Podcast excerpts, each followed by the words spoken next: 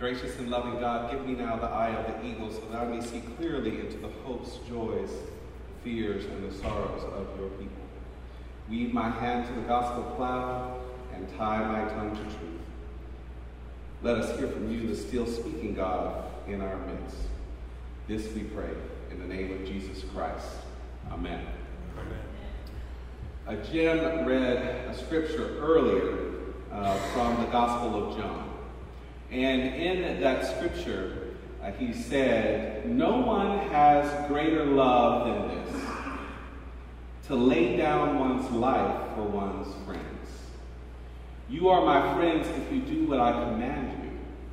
I do not call you servants any longer, because the servant does not know what the master is doing. But I have called you friends because I have made known to you everything that I have heard from my Father. The topic of my sermon is the friends you choose. Jesus has said, You did not choose me, but I chose you. I now call you my friends. You are no longer servants we also have this same power, this same ability. Some of us think that life has just happened to us and we've just stumbled into the friendships and the relationships that we have. But indeed, you have chosen those friends who are in your life through one way or another. Your willingness to stay in relationship and community and communicate with friends your ability to respond to their Facebook messages and to res- respond to their calls. All of this, these things are choices that we have made to validate the friendships that we have. And so then we can say that we have chose these friends. And what I want to work with is something from Gretchen Rubin and from Dominique Bortolucci when it talks about the friends that we need. Before I talk about the friends we need, let's talk about what we don't need. You do not need another parent as a friend. You already have a parent. Your parent can tell you what to do and correct you and offer you all of that kind of great advice, those things that come along with doing what parents do and saying what parents say. When you cry on their, someone else's shoulder, you don't need a parent to offer you correction. You need a shoulder to cry on. So you may already have parents or you have identified somebody else who functions in a parental role. Therefore, you don't need another friend that is a parent. You also don't need a friend who lets you down.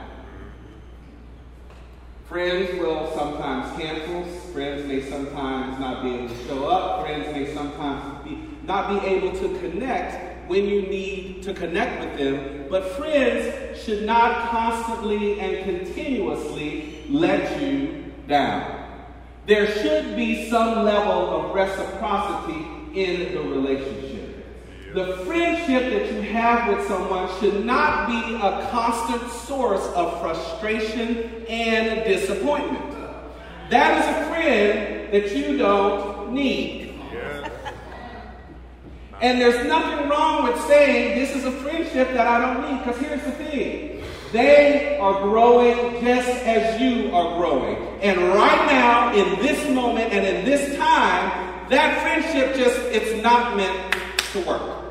That's all it is. Jesus loves them the same as Jesus loves you. And you are able to, and you have permission to love them from afar. Amen. But you cannot be my friend. you also don't need a friend that is always trying to be better than you. Mm. Now, I got rid of all of these out of my life. You know the one I'm talking about, the one that's it's one upmanship all the time. You go out, you buy a Mercedes, they show up the next day with a Bentley. You go buy a $500,000 house, the next week they have a million dollar house.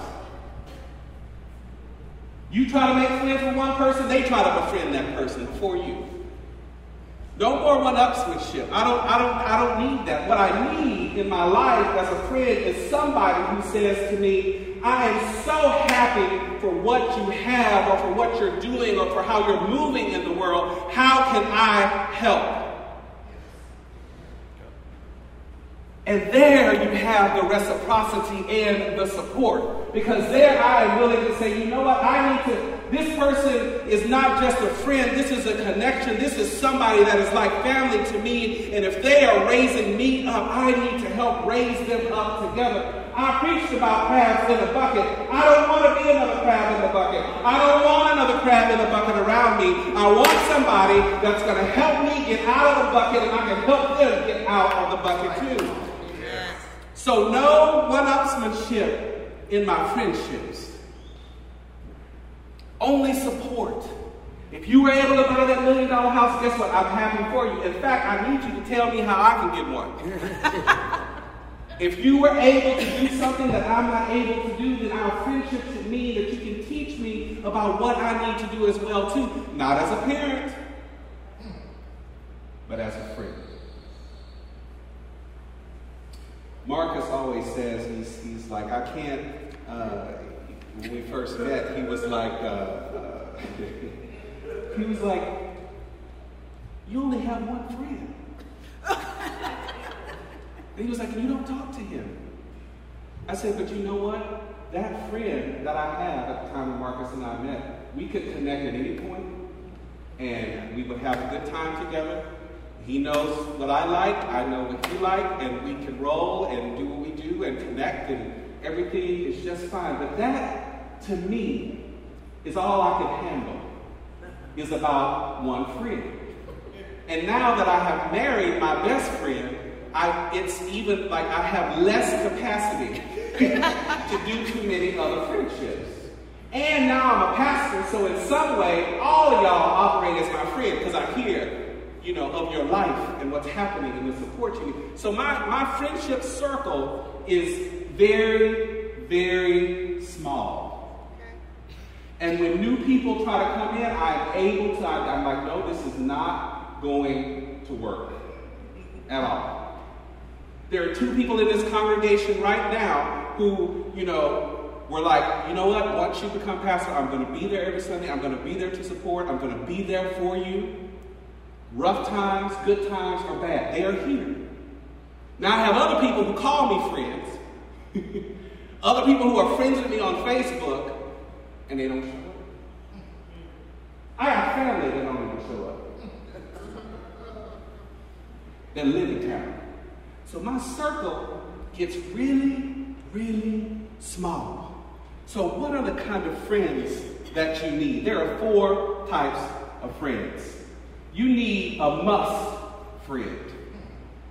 A best friend, a member of your inner circle, a person you can count on when something big happens in your life.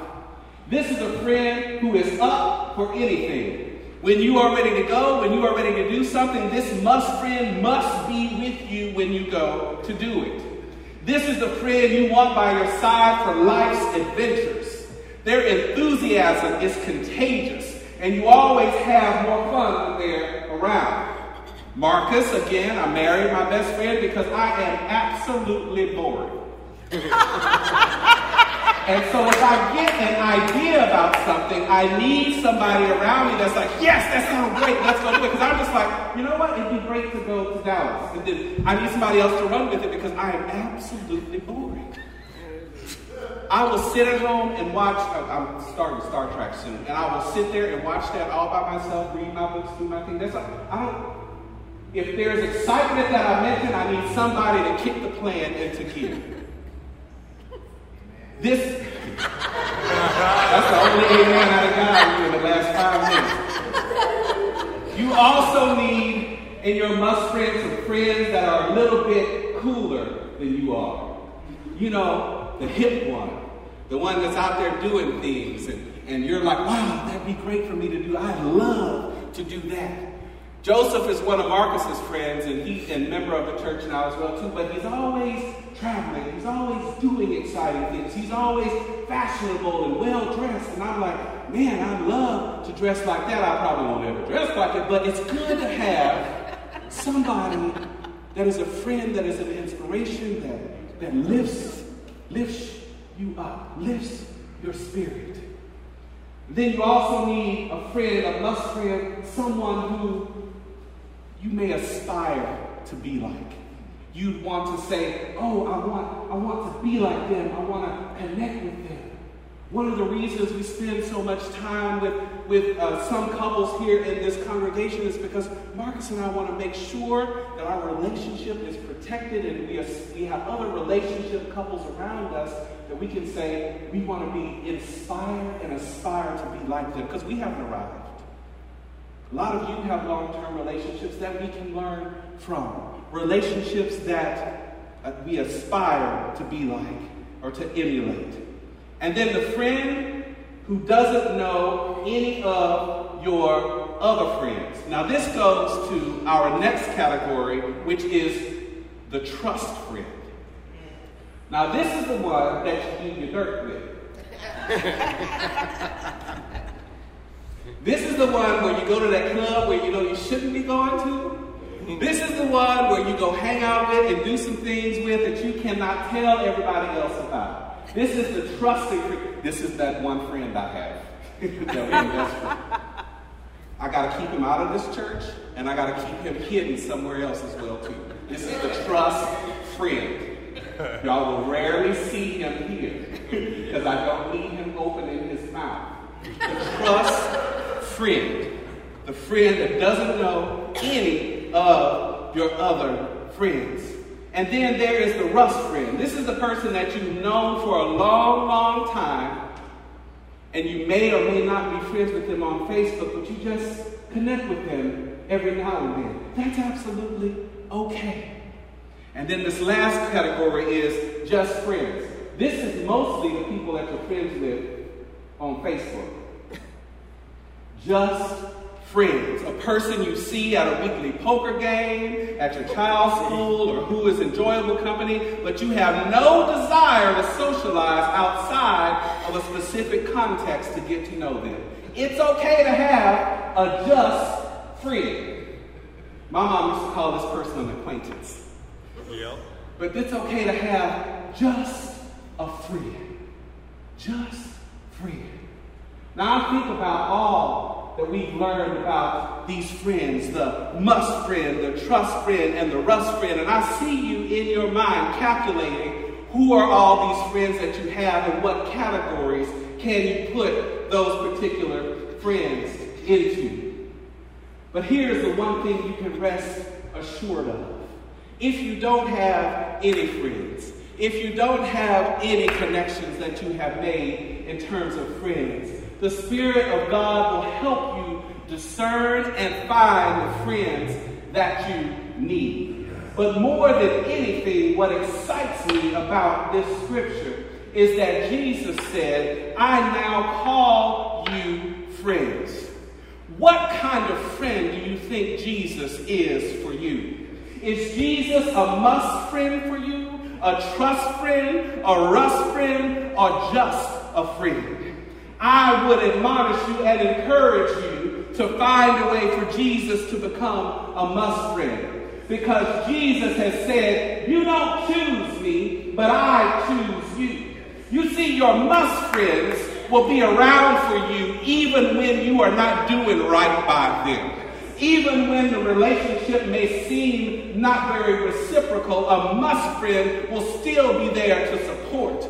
Jesus uses the word love, which is agape, which means there does not have to be any reciprocity in that. Most of our human friendships require reciprocity. But the friendship that Jesus is talking about is a friendship that is based on a love that is not reciprocal. That means when you fail, when you struggle, when you are in doubt, when you are not being the best must friend to Jesus, Jesus is still the best must friend to you. Amen. We next week are going to sing a good song. And somehow we got the timing and the, the schedule a little bit mixed up, or perhaps I didn't know what I was going to preach about until two or three days ago. But next week, we are going to sing that good old song that says, What a friend we have in Jesus. All our sins and griefs to bear. And what a privilege to carry everything to God in prayer. You see, your just friends and your rust friends don't want to hear about your grief and your sorrow. And I recommend you hold on to some of that for your must friends. But Jesus is willing to hear about all your grief to bear. Have we trials, the song says, and temptations? Is there trouble anywhere? We should never be discouraged. Take it to the Lord in prayer. When you need a must friend, we have to remember what a friend we have in Jesus. When we need a must friend to get us through the darkness of the night, what a friend we have in Jesus. When we need to get over our grief and sorrow and struggle and we need a must friend, a friend we have in Jesus. Can we find a friend so faithful who will all our sorrows share? The song says, Jesus knows our every weakness. Take it to the Lord in prayer. Take it to your must friend. Take it to the friend that's going to get you through it. Take it to the friend that'll help you survive. Take it to Jesus. What a friend we have in him. Amen.